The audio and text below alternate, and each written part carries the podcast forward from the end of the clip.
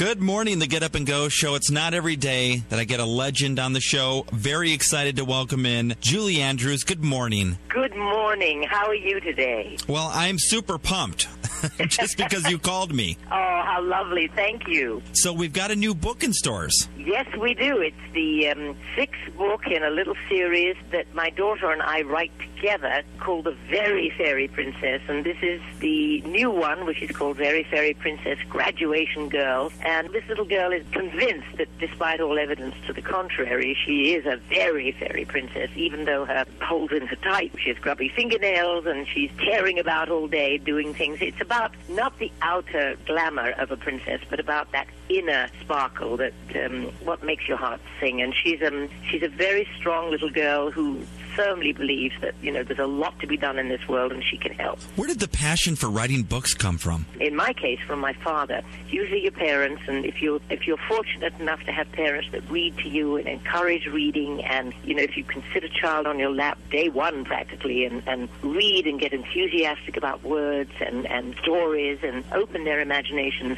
then you're very fortunate indeed. And um, I was lucky. My dad was read to me when I was a child and encouraged me to read. And I think I loved to write stories, and it, it became just something that eventually I, I I always sort of had a hunch that I might turn to it, but uh, my day job sometimes got in the way. You know. Julie Andrews here on the Get Up and Go show. You mentioned your day job. I'm going through your resume an Academy Award, five Golden Globes, three Grammys, two Emmys, a Disney Legend Award, Kennedy Center Honors. It's an amazing career you've had. I've lived a very long time, and uh, I think I've been extremely fortunate. You know, I'm the lucky lady that was asked to um, be in those wonderful movies, and uh, there's a lot of talent out there, but I was the lucky one to be asked to do them.